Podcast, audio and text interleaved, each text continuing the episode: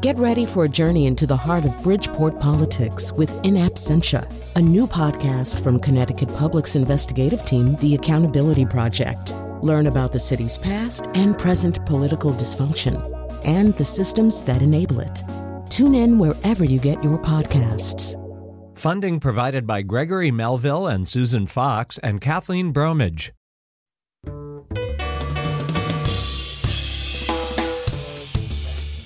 This is a show about redheaded people, um, sometimes known as gingers, although we're going to discuss whether or not that's an appropriate thing uh, to call them. Um, and I can tell you exactly when I started thinking about doing this show. This show has been germinating for a while, and I, I finally uh, got uh, Josh Nalea, one of our producers, interested in joining me on the show. But I started thinking about it in July of last year. And the reason that I started thinking about it was that uh, one of the shows that one of the podcasts that I really love is the Slate Culture Gabfest, and they in one of their July episodes were talking in kind of a negative way about Ed Sheeran, uh, and. So then on their Facebook page, there were a lot of people calling them out because they, I, guess I should uh, make this more specific. Uh, two of the women on the show, especially Julia Turner, who's the editor of Slate, was sort of saying that that she just didn't really want to hear Ed Sheeran talk about pressing his body up against hers or what, whatever he says in the shape of you. And and so on their Facebook page, people saw that as as gingerphobic. They saw that as a way of saying that Ed Sheeran was not physically appealing, and they extrapolated from there to the fact that he, because he has red hair and he kind of fits the stereotype uh, of the ginger. And this, in turn, occasioned on the next episode of their podcast a, dis- a discussion uh, about whether or not they were gingerphobic. And here's a bit of that discussion. Steve, before we start, can I interject with uh, an outcry of calumny against the Slate Culture Gabfest? sure. Or against calumny? That sentence didn't really make sense. But we were roundly uh, cuffed on the uh, Slate Culture Gabfest Facebook page for our ginger shaming and body shaming of Ed Sheeran.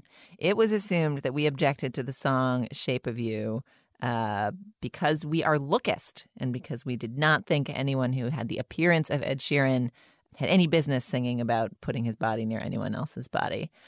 And I just want to say that is a ludicrous charge, in my view. I'm curious to hear what Steve and Dana think, but uh, I have a strong record of being pro ginger generally, and I'm married to a redhead. So I defy anyone to suggest that I am anti ginger. I think, if anything, I'm pro.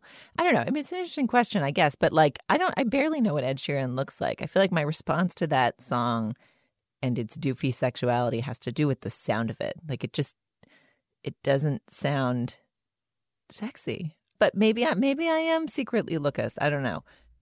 All right, so it went on from there, um, and it got me thinking because there, there is sort of a thing. There's a way that people talk about uh, people with red hair. Uh, I mean, in a weird way, we're living we're living on their planet. I mean, we're living on the planet of Ed Sheeran. Ed, you can't go anywhere in the world trust me, I've been traveling lately. You can't go anywhere in the world without seeing like a street musician with a guitar singing an Ed Sheeran song. And then there's Prince Harry, who right now is you know, by far the most interesting royal. And and then there's who's the most beautiful woman in the world? Well, I mean, Nicole Kidman's got to be, you know, somewhere on that list and maybe at the top of some people's list. And then you got Christina Hendricks too. And you could keep going. And I was even thinking, uh, and this is going to be another clip before we even get to our poor guests who are waiting to come on the show. I was also thinking that for all the popularity of Game of Thrones, there is only one line from all those seasons of Game of Thrones that anybody remembers that has become a, a meme, that has become the kind of meme that gets twisted around and applied to other situations. One line from the entire series that people say a lot outside the context of the series. And of course, we know what that line is. You know nothing, Jon Snow. You know nothing, Jon Snow. I know your people are brave. No one denies that. You know nothing. Six Jon. times. You know nothing, Jon Snow. You know nothing, Jon Snow. And that line, of course, is spoken by a redheaded character. So it's kind of like, you know, we're living in a very positive age for redheaded people. Uh, Ygritte, I should say, is the character who says that line, sort of a crypto Viking uh, on the show. And uh, we live in, uh, there are a lot of positive depictions of redheaded people, but I also do see that. I see that thing. Like they're a minority that's kind of okay to pick on in certain ways. And so I wanted to explore that a little bit. I wanted to do a, a show about all those things, uh, about the redheaded people among us. Uh, and to do that, uh, we have assembled some terrific guests, the people who wrote the book, so to speak. Uh, Erin LaRosa, uh, former writer for BuzzFeed, creator of the blog Side of Ginger, and the author of The Big Redheaded Book inside the secret society of red hair, uh, is joining us by phone, by Skype. Uh, we're being joined by Jackie Colliss Harvey, writer, editor, and author of the book Red, A History of the red Redhead. So, um, Erin, I'm going to start with you and just ask you, like, as you heard that clip from Slate, you know, there was even like sort of you know, some of my best friends are redheaded. Uh, right. I don't know. What, what, did you make of all that? I, am sure you it's know, not the first time you've heard something like that. Right. And you'd be surprised. Like a lot of people, I obviously have red hair, and a lot of people will talk to me about what they're attracted to. And the number of times that I've had friends say offhanded things like, well, I'm just not attracted to redheads, or, you know, like, I, I don't find red haired men attractive. And they kind of feel okay telling me that, um, which, you know, how does that make me feel as a redhead? Um, and as someone who might have red haired children someday.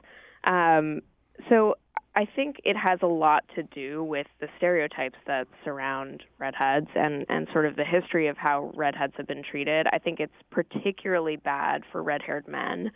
Um, red-haired women obviously have their own issues, but for whatever reason, um, it's been it's been hard for men to bridge that gap. I do agree, like you said, it's getting better because there are people like Ed Sheeran and Prince Harry and Domhnall Gleeson and all of these really great men who are kind of front and center right now and are really attractive and kind of letting people know like, hey, we're here and it's okay to like us now. Um, but you know, when my brother was growing up and, and he's a redhead, he really didn't have any male red haired role models or leading men who you know could he could point to and say like well that's my that's who i look up to that's that's who i'm like and i, I do think that pop culture informs so much of what we're attracted to and what we think is acceptable. Right. And Domhnall Gleeson, unfortunately, has joined the Empire, which probably wasn't a good move uh, for the for redheaded He's people. He's definitely feeding into that evil red hair. exactly. Which we'll come to in a second. But you know, I want to just tease that apart a little bit, Erin. Do you think I was I was trying to analyze the kind of offhandedness uh, of some of this kind of i mean you just wouldn't talk that way about certain other kinds of minorities. And is it right. is the built-in assumption well you're basically part of the ruling class anyway. You're white. If you're a redheaded male you're a white male which is in terms of privilege and stuff like that you know that's the top of the heap. So why do i have to worry about any of your other sensibilities? Is that kind of built into this this question you know, I I think that's definitely part of it. I think the other part is that people see hair color as sort of fluid. You know, it's something that you can change if you want to, like you could dye your hair, for example. Um, but I do think it has a lot to do with the fact that it's a hair color and not a skin color, and it's not, um, you know, a gender or a sexuality. It's something that that everyone has and, and can change, and I think that's a maybe a bigger part of it for me. Um, I also think it's important to note that, you know, I, I think people have this stereotype or this this idea that all redheads are like blue-eyed and fair-skinned, and, mm-hmm. and that's also not the case. Um, redheads come in in every race, and um, red hair didn't originate in Scotland or Ireland, as as a lot of people probably think it did. Hmm. Um, so you know, I, I don't know. I, I personally think it's probably more to do with the fact that that it's just a hair color um, but it is something we're born with, and it's something that says a lot about us. So it, I, I think it, it just gets kind of muddled in there. Right. So uh, now's the time to bring in Jackie because Jackie. It, it, on the one hand is just a hair color, but you write that it is the single most significant characteristic of your life. Explain why that is. Very simply, because that's how the rest of the world makes it really that's how the rest of the world defines you if you're a redhead as a redhead you will always be pointed out as the redhead. Um, you'll always be seen as being slightly different. You'll always be expected to conform with these various stereotypes that go along with being a redhead. I do. Th- I hadn't heard the Slate clip about Ed Sheeran before, and I found it very, very interesting. I mean, Slate do have this slightly shock jockey thing they do. But I grew up in Suffolk like Ed Sheeran. I went to a small village school like Ed Sheeran. I didn't have to deal with having a stutter or glasses or being deaf in one ear as a child as he had to. Uh, so I imagine that, you know, after that, he can probably take just about anything that Slate is likely to say about him. But it is intriguing, as you say, exactly so. You, you have this, uh, this one detail that people pick upon. And because they're used to seeing it as going with white skin, any kind of discrimination against red hair kind of sneaks in under the radar in a very intriguing way. Yeah, and Jackie, could I ask you? I mean, I'll ask both of you this, but um, so it is basically just a hair color when you get right down to it, and and as Erin points out, it doesn't even necessarily map perfectly onto white skin. Um, no, by no means. So red you, hair originated in the Middle East. So, so Jackie, if you didn't want to be the object of prejudice or various false assumptions, you could just dye your hair some other color. Why wouldn't you do that? Well, you could do that. And in fact, I did do it. When I was a teenager, I had my hair shorn off to about an inch long all over and peroxide blonde. And as soon as I had had it done, as soon as I walked out of the hairdresser's, I thought this is a terrible mistake. Because as a redhead, you start to get used to having a particular degree of attention, particularly as a woman, mm-hmm. that is focused on you as a redhead. And if your hair isn't red, you lose that. And I felt I had really lost some essential part of my personality and my sense of myself in having changed the color of my hair. And there is, of course, you know, a wider argument. Why should you change this one characteristic about yourself if you're not the person who has the problem with it? If the problem is all coming at you from outside, as it were. Right. So, Erin, um, this is all making me think of a song from back in the 1960s uh, by David Crosby. He sang a song called "Almost Cut My Hair," and it was uh, back in the 60s. You could a man with long hair could be denied employment or kicked off a bus or whatever. I mean, uh, my cousin was literally kicked off public transportation because he had long hair. So, and he, wow. he, he sings that song and he says, "I could have said it, it, it was in my way, blah blah blah," but I'm not giving in. So, I would assume that you know if you're if you have a certain pride uh, about all this, that's that's the other reason, and, and and Jackie has already alluded to it that you wouldn't dye your hair just to get out from under all these weird assumptions. Yeah, and you know, um, my brother actually similarly dyed his hair blonde when he was in high school. He was going through a, a different level of bullying than I was.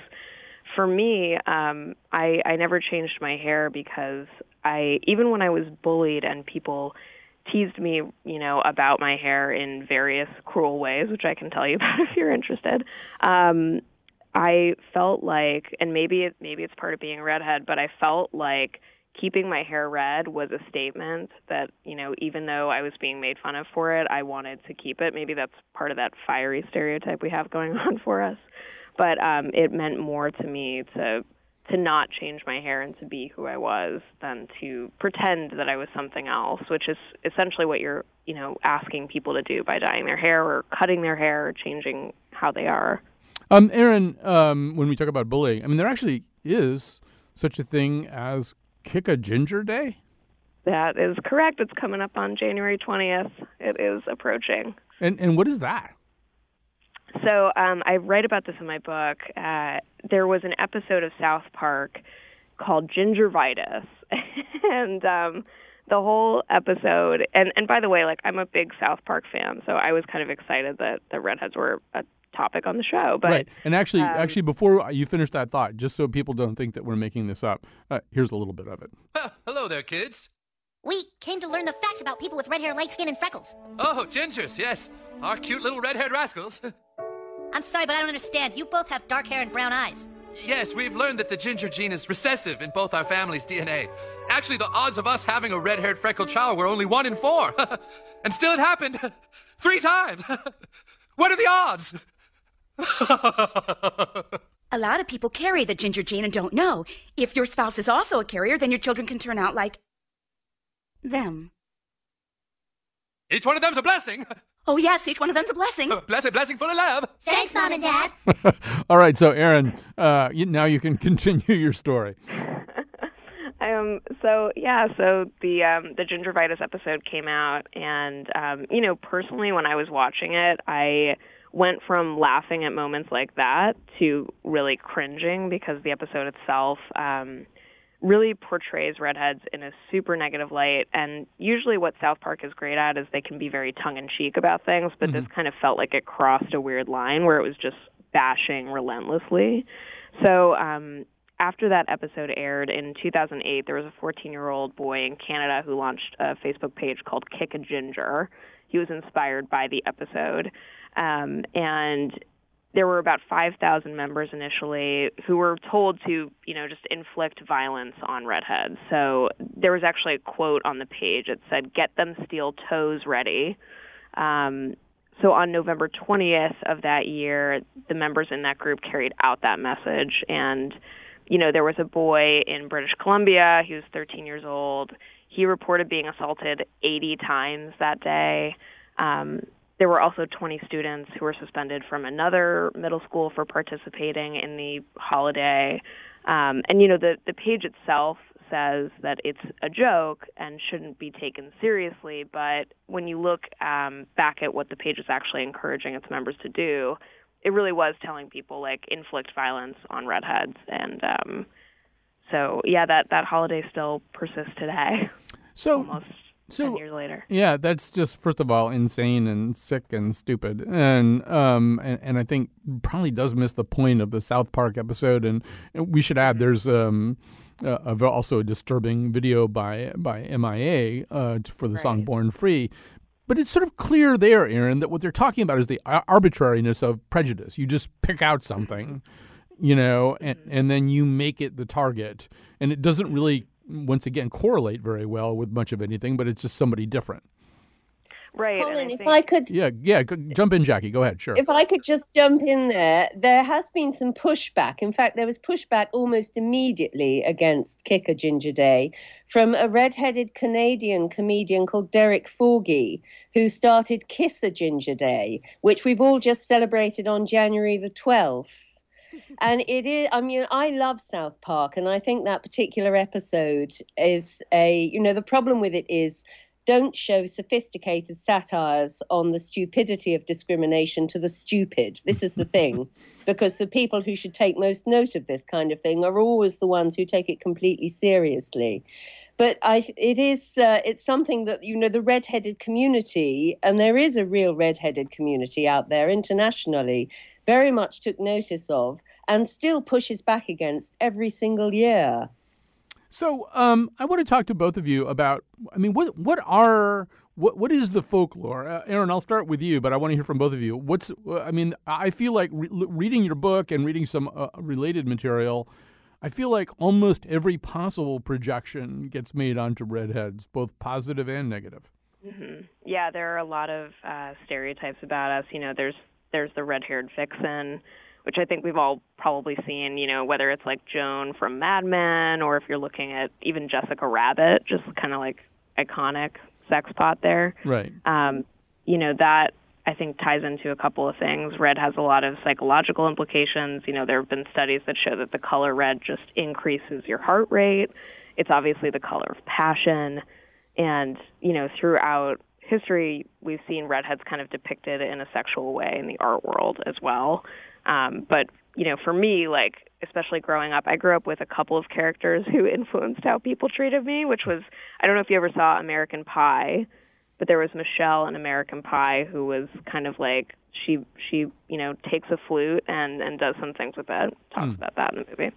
Um, there was Gloria in Wedding Crashers, who's really sex crazed, and and for me that really materialized, especially in high school when people were like, "Oh, I bet you're like that girl from American Pie." You know, I had a couple of guys say that to me, or just kind of assume that I would be crazy in bed because of things that they had seen in pop culture or depictions of redheads they had seen there.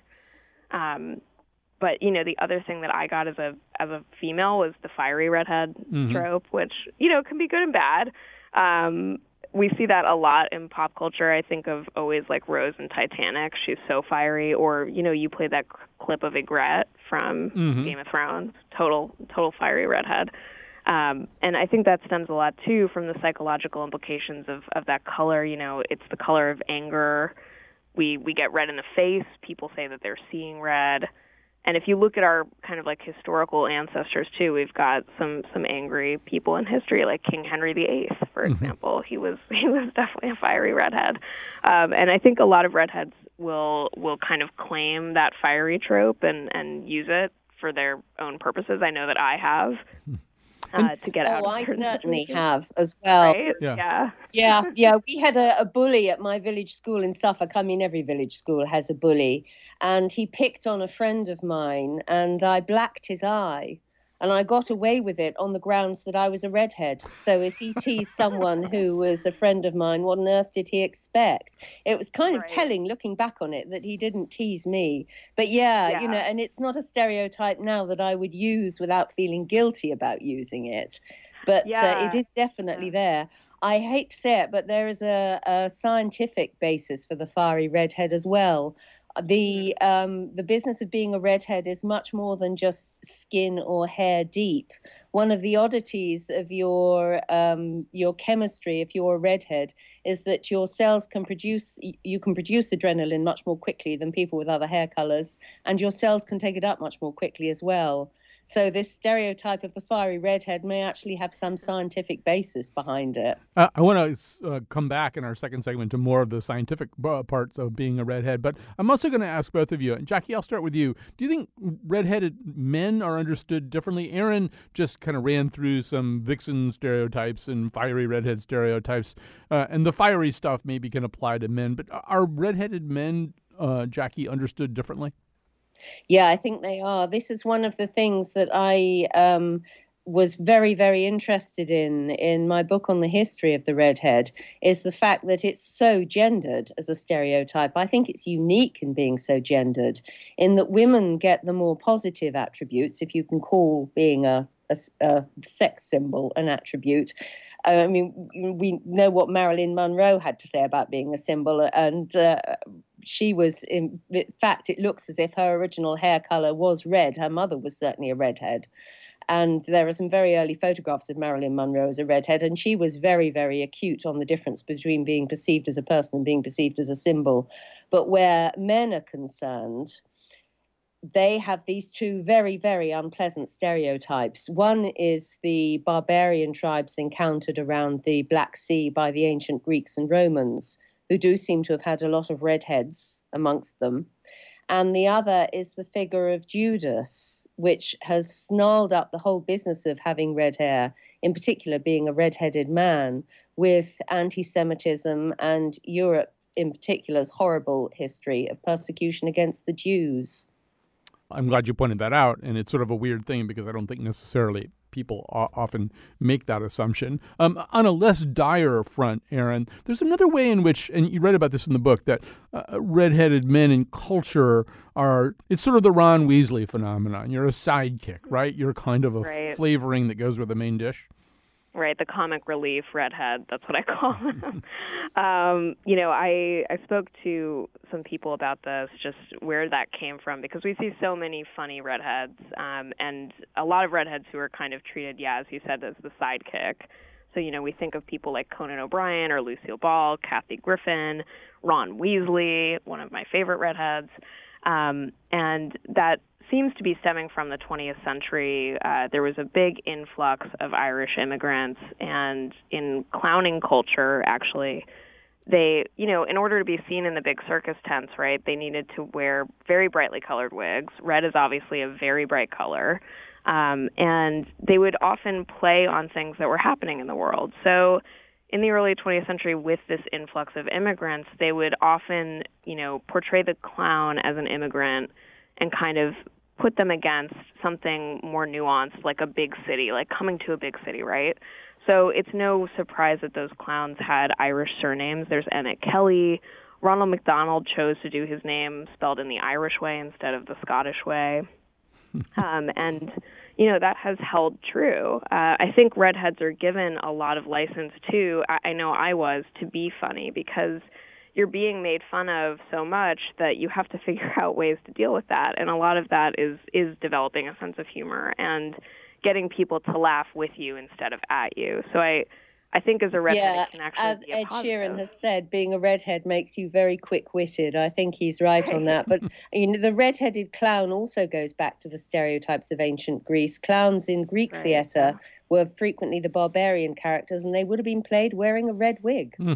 This whole thing has um, had the uh, unexpected effect of exciting sympathy in me for Carrot Top, uh, which I didn't think was quite possible. But anyway, we're going to take a break. We're going to come back. We're going to talk more about the science of this. I do want to say, if you're listening, particularly if you're listening and you're redheaded uh, and you want to call in, I'm really sorry, but we're actually recording this thing in the morning because of a scheduling uh, issue. So you can't call in, but you could tweet at WNPR Colin. You can go on our Facebook page, uh, The Colin McEnroe Show on uh, Facebook, and uh, leave your comments. Uh, I'm sure all of you out there in the redheaded community uh, have things to say about this. Let's take a break. Let's uh, we'll have these two wonderful guests when we come back. almost cut my hair.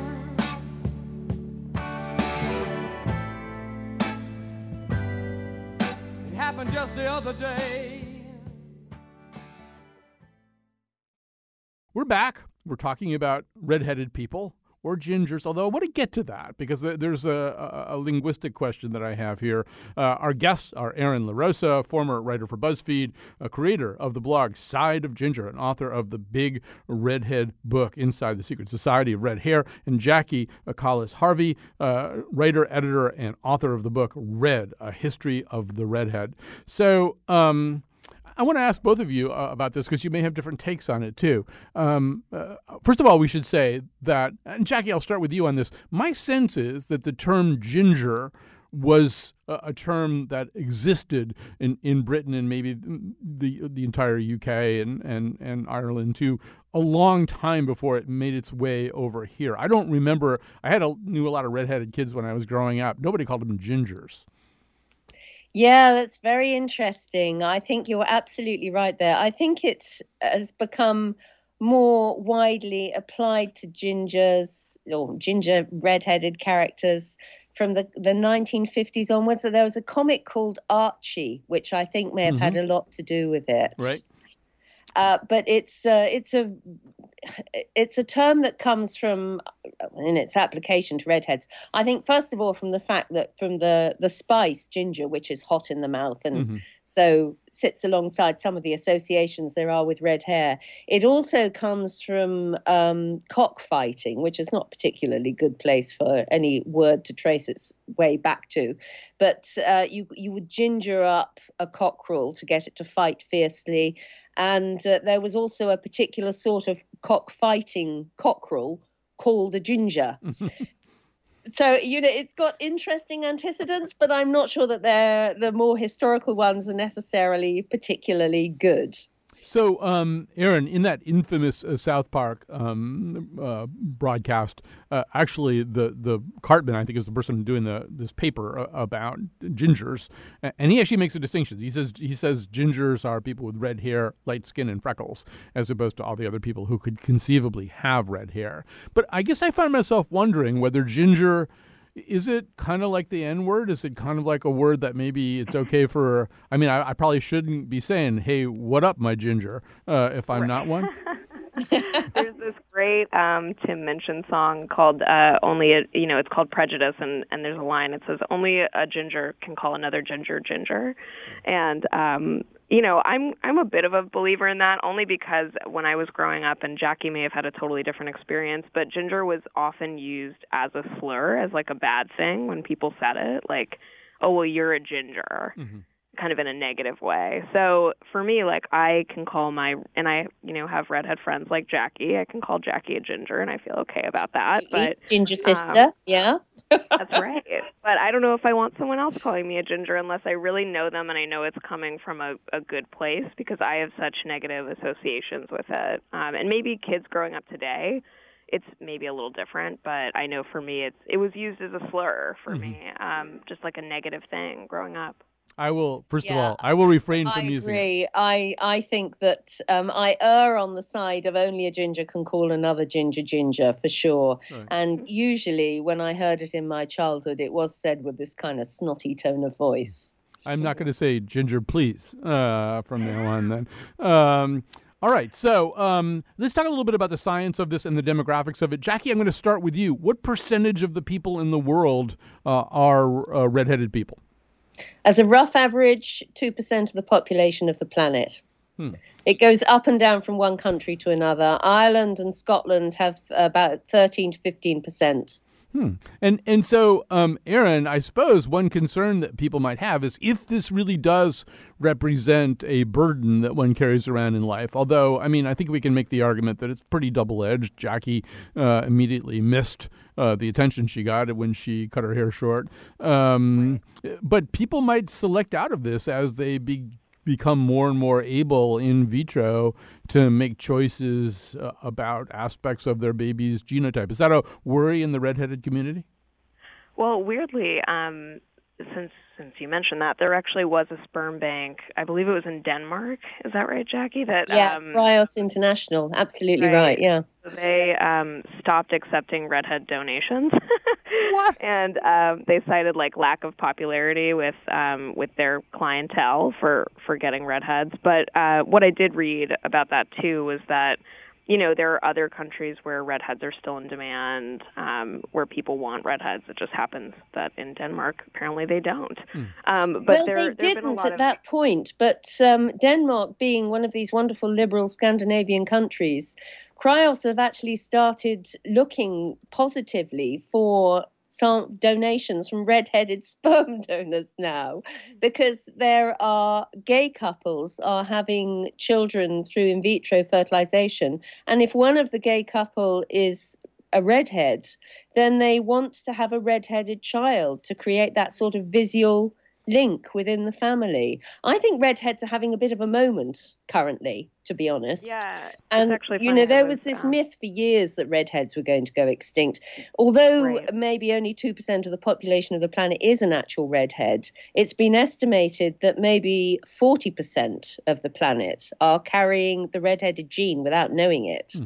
So it would take quite something before there was any dip in our numbers. I, I think I agree with the moment. I, I and I, you know, I mentioned Nicole Kidman, who's also having a moment all by herself, uh, and Christina Hendricks. I left out Jessica Chastain. I mean, if they're only two percent of the planet, they certainly Yeah. they, they sort of disproportionately represented among the acknowledged great beauties of this planet. Yeah, yeah, we're pretty visible. There is a, a theory which I find very convincing and quite fascinating that red was actually the first color we ever learned to recognize when we were all still living up in the trees because it enabled us to tell ripe fruit from unripe. So we're really hardwired to react to this color. It's why you find so many redheads in adver- advertisement uh, in adverts as well.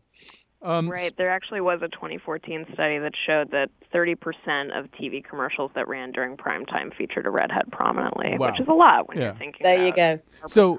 Erin, let's get a little bit into the biology of this. Um, uh, there actually are some things that are true. For example, my I'm not redheaded. My doctor is after me all the time to make sure I take uh, vitamin D supplements. Uh, I gather that doesn't happen so much to you. Yeah, I mean, we actually, as redheads, we don't need as much sun to make vitamin D. So they think that's part to do with evolution and, and us, you know, migrating toward climates that were cloudy European places. So we developed the ability to create our own vitamin D in the body, kind of like survival of the fittest. And uh, when we do go outside, we're able to produce more vitamin D in a shorter amount of time than other hair colors, which is just like a fun superpower. So, in my Erin, opinion. Erin, yeah, Erin, let's do another one. And this is literally true. Yesterday, yesterday I was at the dentist, and he said this thing to me that he says sometimes. He goes, "All right, because I want I want to just sort of experiment a little bit here. Uh, I, I want to know whether this whether I, what, I'm doing is within your pain threshold, or whether I need to give you uh, a, a- some anesthesia." And I felt like saying, "I can already tell you, give me some anesthesia, give me some novocaine." But um, but but th- this is a slightly different equation, Erin, with once again with redheaded people. That's right. Yeah, redheads actually require more Novocaine at the dentist. I think any redhead could probably tell you that. I mean, for me, I have to get my entire mouth numbed up so that I don't feel anything. Um, and we also require, you know, more anesthesia during surgery. Uh, so we have this mutated MC1R gene that is likely the cause for that. But um, but yeah, if you're a redhead and you're going to the dentist, you better let them know you're going to need some more Novocaine. Hopefully, they are already know. So Jackie, and we t- we talk about all this, and I think you alluded to it in the first segment. Uh, it might seem like, well, I think most people they, make kind of a cultural mental assignment to redheadedness, but redheadedness is a, um, a recessive genetic trait, right? It, and it has a genetic, I mean, has a gene specifically associated with it, correct? Yeah, there is. Yes, yes. It is, as Erin says, it's the MC1R gene. It is recessive. So both your parents have to be carrying the gene before a red-headed baby can result. But because it's recessive, if your parents have got one copy of this gene and one copy of a dominant gene, then they can be carrying the red-headed gene without knowing that they are at all. My father had dark brown hair, very dark brown, and my mother is blonde. And they were absolutely astonished when this red-headed baby suddenly appeared. They had no idea where it came from at all. There were lots of myths in my family to account for it. My grandmother had this saying that God gives a woman red hair for the same reason he gives a wasp stripes, which is, you know, an explanation I kind of like. I'm not sure I know why wasps have stripes. Oh, you know, it's a sort of a warning. Oh, okay. Watch it. Got it. Got it. So, um, yeah, there. You know, Erin, that thing, that like uh, that, where did he or she come from thing? I actually remember it from the movie Rushmore. Bill Murray has these uh, twin sons who are redheaded wrestlers, uh, and they don't. I mean, they seem temperamentally completely distinct from him too. But I think he says at some point in the movie, I don't know where they came from. I'm not even sure they're mine. Yeah. Yeah. And there were, you know, if you look back at at beliefs that people had, you know, like there was this Romanian belief that if you had red hair, you'd come back as a vampire after you died.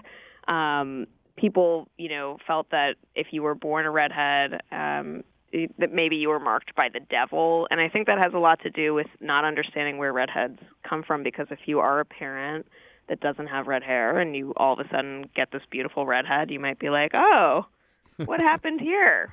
Doesn't Yeah, look like me." I think know that's that my absolutely parents right. were very yeah, my parents were very surprised too. Same as Jackie. My dad is very dark haired. My mom is a blonde. My mom, when she had me, said, "Where did this come from?" She had no idea.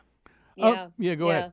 Um, Um, you know, my brother, who for all we know is also carrying the gene, is blonde. He has six children, and not one of them is a redhead yet. And I've told him he can't stop until he gives me another redheaded nephew or niece in the family.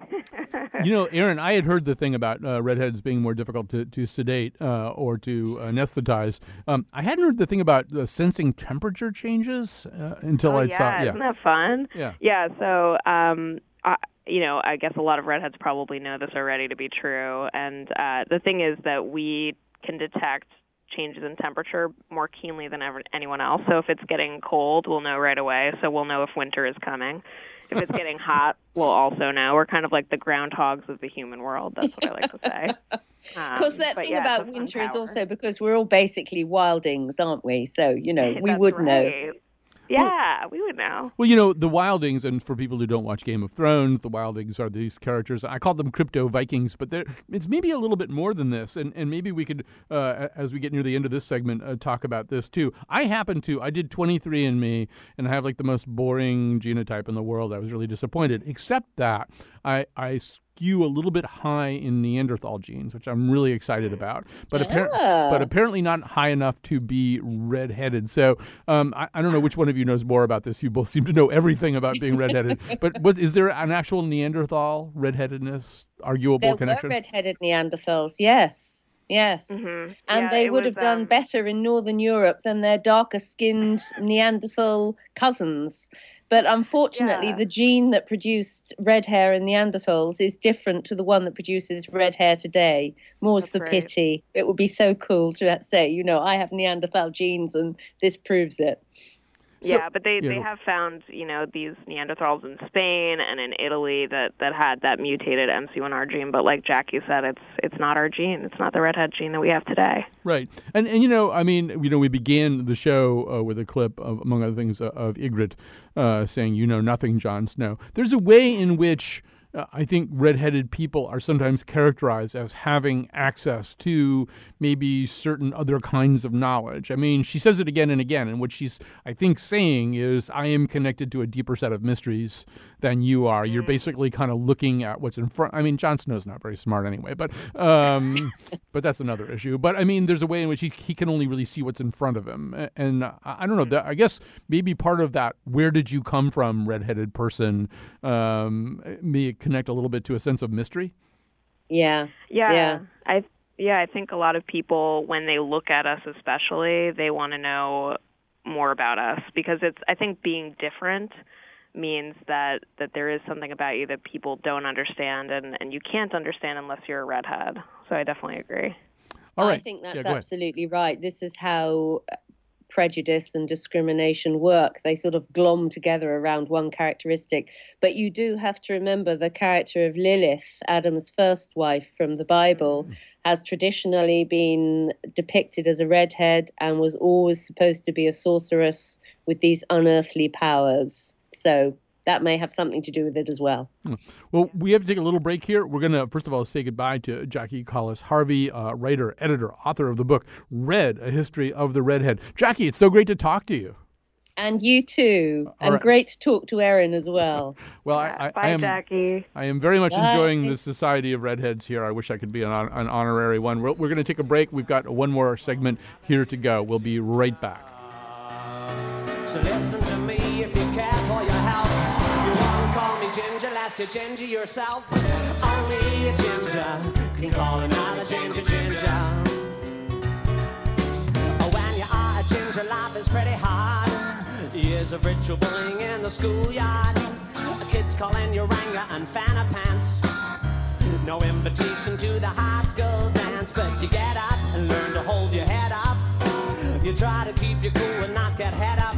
But until the feeling of ill is truly let up, then the word is ours and ours alone. Don't you know that only a ginger can call another ginger ginger? Only a ginger can call another ginger ginger. So if you call us ginge, we just might come unhinged. If you don't have a fringe with at least a tinge of the ginger, only a ginger can call another ginger ginger. Now listen to me when I'm looking for sympathy. Just because we're sensitive to UV, just cause we're pathetically pale. We do alright with the females. Yeah, I like to ask the ladies round for ginger beer. And soon they're running their fingers through my ginger beard and dunking my ginger nuts into their ginger tea.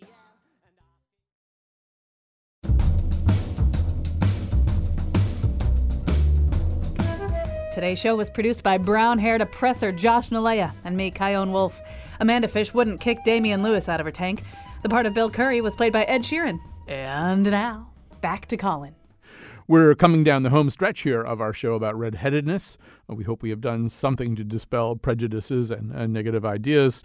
With us is still Erin LaRosa, former writer for BuzzFeed, creator of the blog Side of Ginger, and author of the big redhead book, Inside the Secret Society of Red Hair. Jim Stoker is with us. He's the event organizer for Redhead Days Chicago and owner of Alex's, Wa- Alex's Washington Gardens. So, Jim Stoker, tell us uh, about Redhead Days in Chicago. Well, the last three years in Highwood, which is a small suburb in the northern suburbs of Chicago, I threw uh, Redhead Days, uh, an event uh, that I chanced upon in Breda, Holland, in 2012 when I was riding my bicycle across Europe and came across the event completely by chance. And then a couple years later, I thought, oh, I can do this. And then they sent out a notification looking for worldwide affiliates, and so I jumped on it. It's basically a gathering of redheads we kind of the last few years have made it into a festival where we've had like events. We've had people with their books. Jackie was there the first year. Erin was there last year, and people talk about redheads, and we've had drinks and things to eat, and T-shirts, and a group photo, and the world's uh, most recognizable redhead. Ronald McDonald showed up the last three years.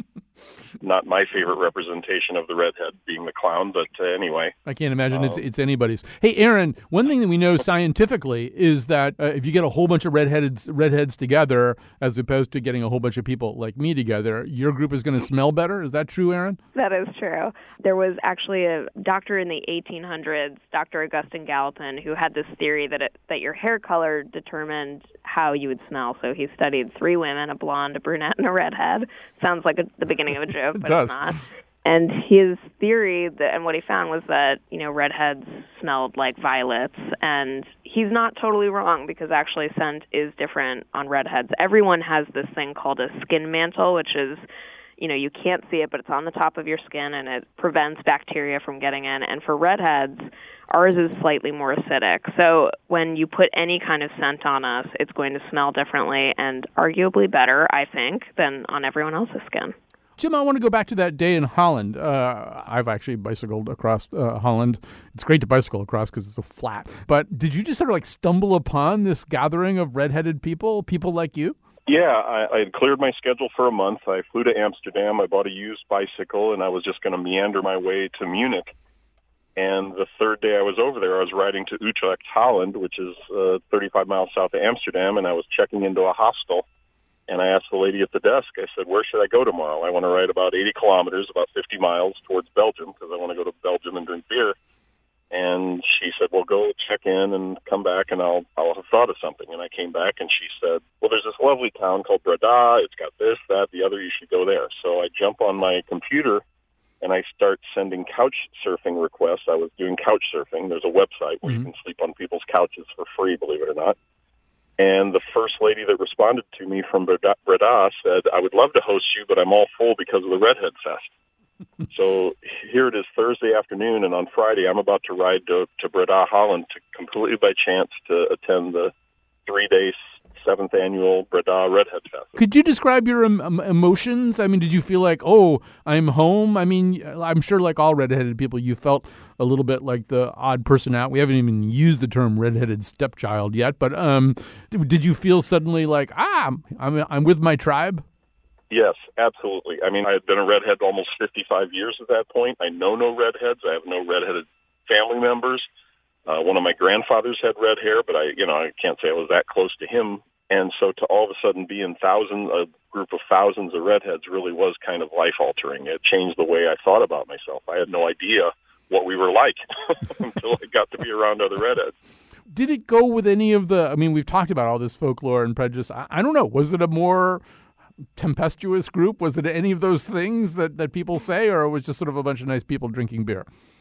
Well, it's a n- bunch of nice people drinking beer. I mean, we are nice people, but yeah, we're you know we're a little different. I know I've always been different. Uh, you know, I'm a little more aggressive and frisky, so to speak, and uh, you know, always felt different than everybody else. And now that I I know redheads, I, I kind of see why maybe. I've been to the Chicago Fest two years in a row, and whenever you get redheads in a room, they just talk about like, oh, you know, do you consider yourself fiery? Like, has anyone called you a redheaded stepchild? Like to that point, like they'll they'll talk about kind of shared experiences that way. Erin, uh, we're almost out of time here, and I feel like we should end on a really positive note. And I think the positive note that we need to end on is the redheaded emoji. So, Erin uh, LaRosa, take us there.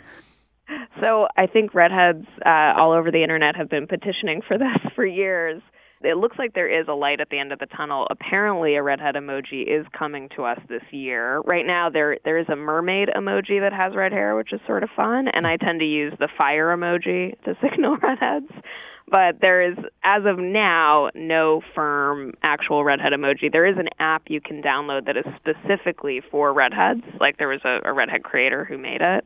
So if you want to go that far, you can you can download them early. But Apple should be coming out with a redhead emoji this year, which is super exciting for us. A step forward, if I may. You know, you could look at it as like poop got an emoji before you did, but I don't think that's the right way to go. I think it's just to say free at last.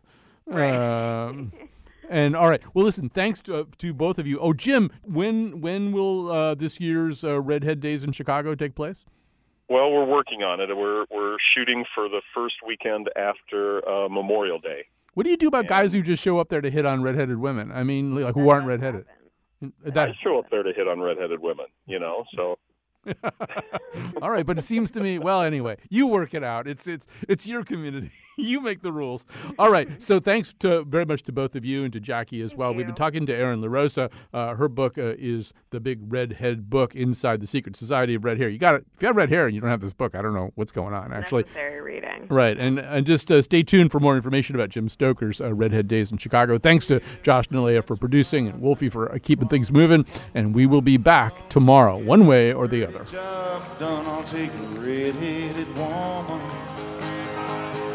Red-headed woman. It takes a red-headed woman.